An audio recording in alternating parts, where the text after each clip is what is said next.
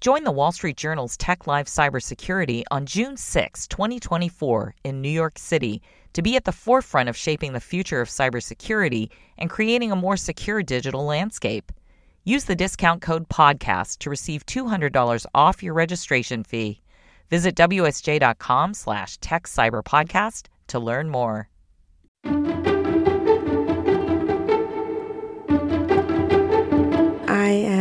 Miko Branch, and I'm a best selling author and co founder and CEO of Miss Jessie's, the natural hair care brand that I created with my sister, Titi Branch.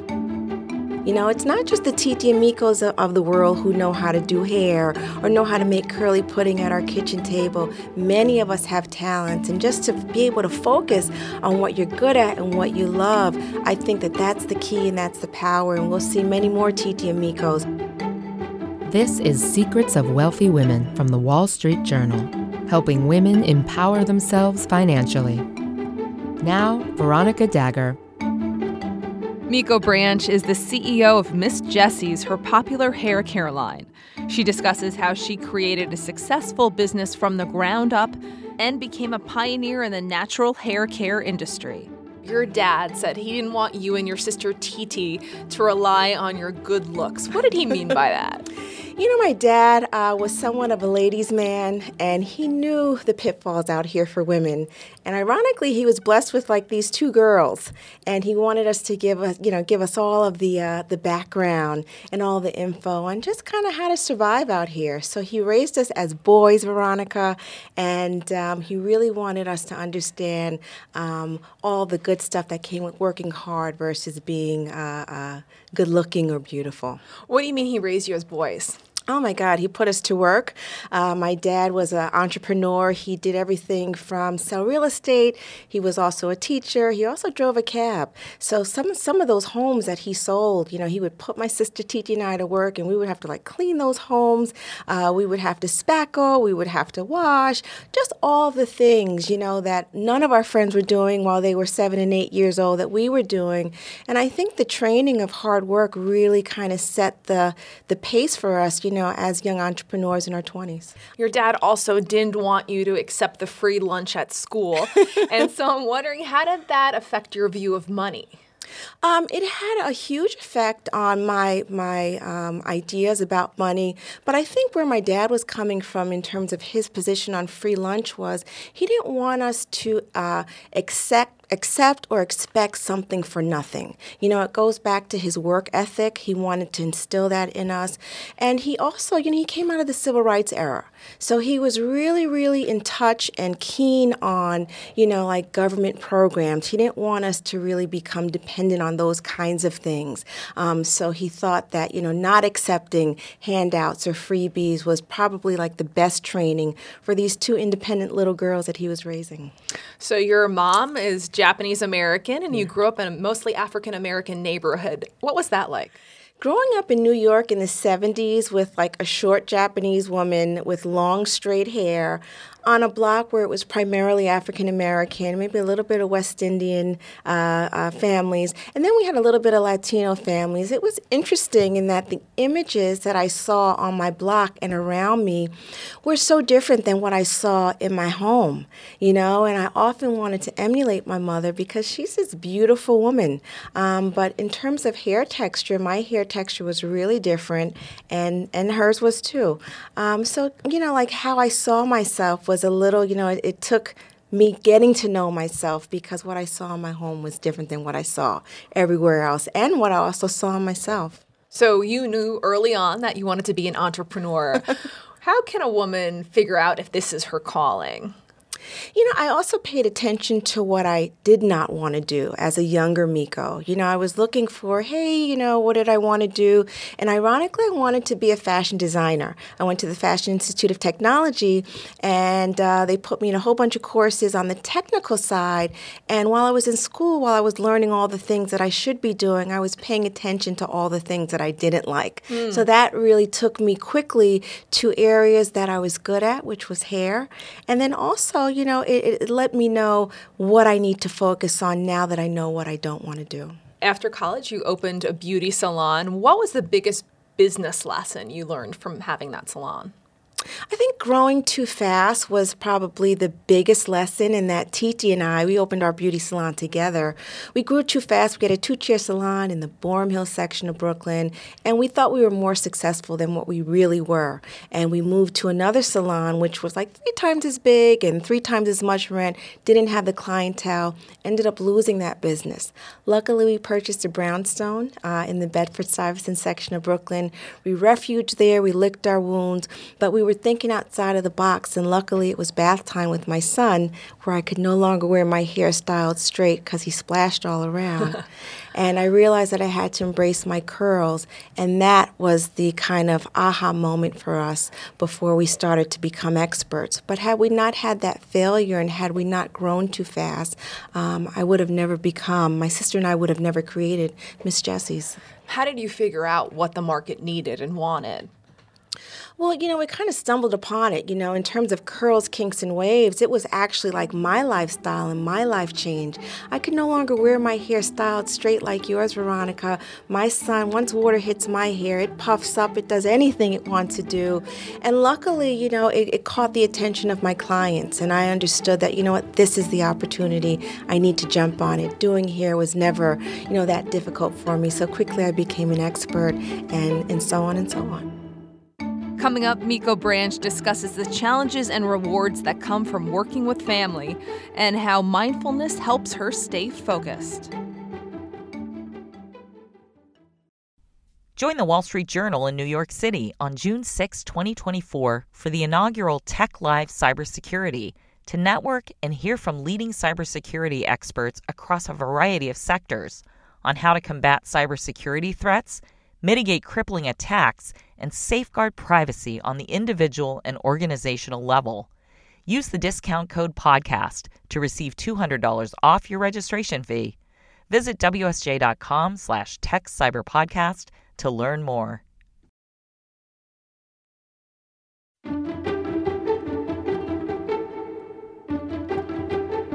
You're listening to Secrets of Wealthy Women from the Wall Street Journal. So, at one point, your sister sued you and kicked you out of the business. what advice would you give family members who go into business together? So, you know, family, the people say that family and business, you know, they, they have no business being in business together. um, but I can definitely say, you know, for Titi and I, I, I think that we were very successful as sisters and also as business partners.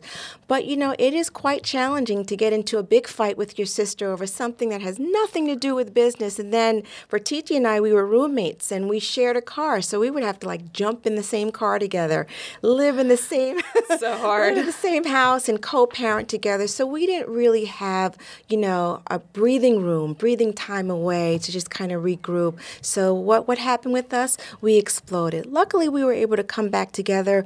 But you know, in terms of family and business, it's really really important that you outline who does what, and also have like you know a plan for what happens when we get into a big big fight. Mm-hmm. You know, I think it's like much like married couples. Like, hey, what do we do when we get into a fight before it happens? Like, maybe we'll take a walk and maybe we'll, you know, and then come back together. So being able to talk about it before it happens, I think that that could be helpful. So your sister Titi, who was your business partner, who was a co-parent for you and yeah. your son yeah. died a few years ago. I'm really yeah. sorry about that. Mm-hmm. Um, you had said her death changed the way you live. Can you elaborate on what you mean by that? You know, when I, you know, think of my sister and when I'm living my life, you know, since my sister's passing, I always consider what would Titi do? I think, you know, Titi was probably the kindest person that I've ever known in my life, but she was also like she was my big sister. Titi was she was also the boss, you know, and that dynamic really kind of lent itself to our our partnership even in business. You know, so Titi's fingerprint is everywhere. It's not only in our product, but it's also in my life. So I honestly say, you know, like Titi raised me because we were latchkey kids and we spend most of our time together. What advice would you give to family members who are trying to help another family member with mental illness? Because we know Titi battled with that. Yeah, Titi definitely battled with mental illness and depression. And for our family, we we didn't know much, you know? And I think for most of us who don't have a medical background, I think being open um, and just really leading with love, I think, is the best way to manage that space that many of us know little about. Um, just patience is really important because there's so many phases, there's so many hills and valleys, you know, when it comes to mental illness and depression. And I think just having the patience and then also just leading with love is going to really help to smooth out all the areas that we don't know while we're finding out information. So, you were a single mom when you started your business. What's your advice to women who are single moms trying to be entrepreneurs? The word multitasking comes to mind. For me, I was able to succeed as a single mom and also a businesswoman because everything I did was housed in one building. Uh, Veronica, I was able to run upstairs and give my son a bath, give him a hug, give him a kiss, and then I was able to run downstairs on the second floor and do some hair and make some money. So, for me as a single parent, you know, my son totally reliant upon upon me, and then also my sister too, I was able to multitask and do many things in one place. So, what did you learn from working with major retailers? Titi and I were expert at uh, making curly pudding. We were expert at being hairstylists. But when we had this wonderful opportunity to be on the shelves of Target, we knew nothing about retailers and that part of the business. You know, so like when we first got into Target, and when I say Target, Target's a metaphor, large retailers. You know, we signed every contract with no attorney present. Wow. Yeah. you know, we were just so, so excited, excited yeah. to just be two girls from Brooklyn. We're now on the shelves, you know, in Target, showcasing our product. I think we were more preoccupied with that. And, you know, there were some key lessons. There were some hard lessons we had to learn. But over time, the good news is that there were many people who loved curly pudding, many people who loved Miss Jessie's, and we were able to uh, weather some of the storms. But, you know, there were some tough lessons, particularly in the early days. What was the toughest lesson? Being able to uh, stay in charge of your own business when you partner up with a large retailer that has maybe 7,000 stores and understanding where you need to say yes and understanding where you need to kind of hold your ground and you know keep your values and your principles um, where you left them when you formed your business. Do you think it's difficult for minority women to start businesses? Well, I don't necessarily think it's difficult to be an African American woman or a, a, minority woman in business because there's so much talent that, you know, we have as a people. You know, it's not just the Titi and Mikos of, of the world who know how to do hair or know how to make curly pudding at our kitchen table. Many of us have talents, and just to be able to focus on what you're good at and what you love, I think that that's the key and that's the power. And we'll see many more Titi and Mikos, you know, whether they're Japanese, whether they're African American, whether they're Latina, Latino. Um, there's just so much richness there. Pay attention and bring it to market. How do you overcome the doubters, though, who don't want to give you funding for your business, who don't understand the business because they don't use the product? Right. So I'm really, you know, of, of the notion, like my dad said, is to be self sufficient. You know, spend less time seeking for someone to support you or someone to bankroll or finance you and spend more energy and more time cultivating and developing your thing Right now, you know, we're turning down, you know, like whether it's, you know, this large, uh, you know, banking institution or this large, they want my business. And that's because I focus on building my business. So the money will come and the partnerships will actually come too, but the focus is really key and I think you should focus on yourself. What would prompt you to sell the business? Um, the right price. You know, there's so much value in Miss Jessie's, and uh, whether it's the brand itself or the products that work or um, the relationship that it has with its customers, you know, I couldn't sell Miss Jessie's for a cheap price. You know, so I think I think at this point it would probably be the price. Um, but then, you know, I would have to think about everything else. I don't know what it feels like to part with Miss Jessie. So they say, you know, when you build a business from scratch, parting with it can be quite emotional. I haven't experienced that yet, but I can let you know how that feels if that ever happens. Do you have offers on the table? Oh my God, we get offers all the time, and we get, you know, offers for partnership. We get offers for an infusion of cash. We get like outright offers. We get strategic offers, you know, but the offer does have to be right. This is a very valuable company. What would you do with your time? Well, you know, my son just went off to college. So I think something really nice like like doing yoga all day or taking a long walk and not having to come into the office. I think that that could be quite nice. What sacrifices have you had to make over the years as an entrepreneur?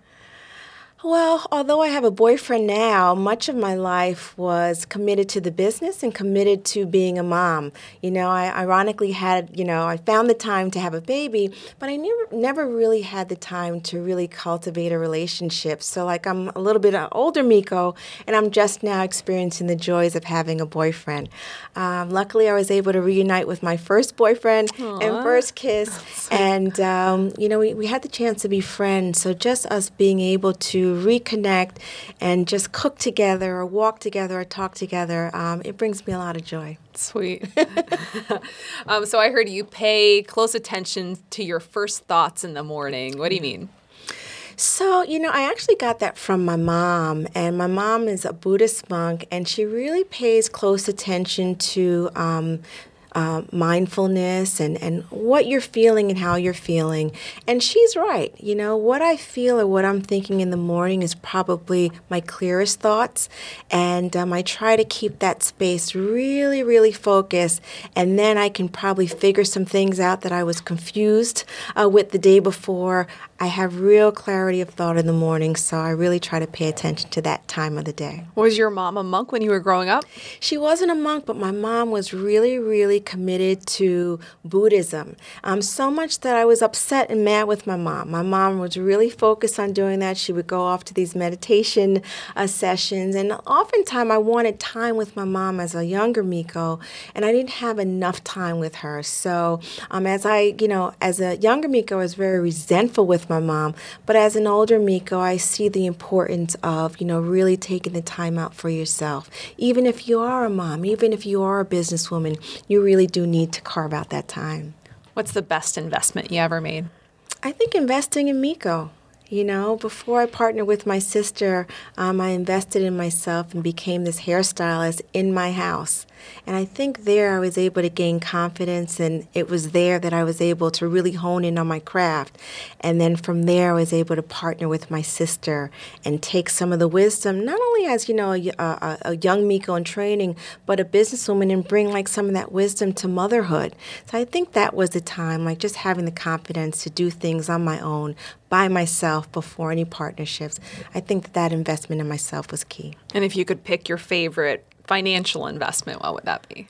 The brownstone. Yes. that brownstone, we purchased our brownstone in 1999. And in the book, I share that we paid two hundred and fifteen thousand dollars. They were asking, I think, two forty five. We negotiated. We tr- we tried our hand at our negotiating skills. We got it down to two fifteen. And that brownstone was such a great investment. It was our fortress. It was where we raised my son. It was where we built our business. It was where we. Um, just developed as young women, there was so much there. We worked every single floor until this day. We still enjoy the brownstone. And now some of those brownstones in Brooklyn go for what, three, three four million? three and change. Not bad. Not bad. That's not a bad return. No. So, Miko, what's the biggest lesson you learned from your book? Well, in writing the book, I was fortunate enough to be able to write it with my late great sister Titi, and we just really laid out like our journey and you know as how, how we built our business. We decided that we were going to be really candid and really speak to the parts, the the unhappy parts, the tough parts, to really share what it's like to become and to be an entrepreneur. I like that part most about business. I know many of us like the success and we like money, but to really understand all the trials and tribulations, I think is the most most important part of the book. And how has your life changed since you've become financially successful? Well, you know, it hasn't changed much in terms of like, you know, my approach to purchasing, my approach to spending and saving, but it certainly have afforded me opportunities where if I need to make, you know, a million curly puddings, I can do that. If Walmart calls and if they want to expand in another country, I have the capital to be able to do that. So I like, you know, being able to meet opportunities when they present itself. I love that part about it. And you learned all this without business school. No business school. Um, don't know how we did it, but I really think that the failures were key in, you know, the wisdom and like the next steps of our business. We really, you know, learned and kept those, you know, those sore spots close to us. So by the time like a Target called many years later, we still had that lesson of growing too quickly. So, you know, if Target has 1,700 stores, we decided that going into 200 was the best way to kind of see how we were doing before we, you know, made a whole bunch of curly pudding to go into 1,700 stores. And I think the slow but sure way was the best way for Miss Jessie. Time now for your secrets. I am Miko Branch. My money secret is I am still very particular about spending and I'm still mindful of money. Be sure to check out more episodes of Secrets of Wealthy Women on Apple Podcasts, Google Podcasts, or your favorite podcast provider. This episode was produced by Tanya Bustos. I'm Veronica Dagher. Thanks for listening.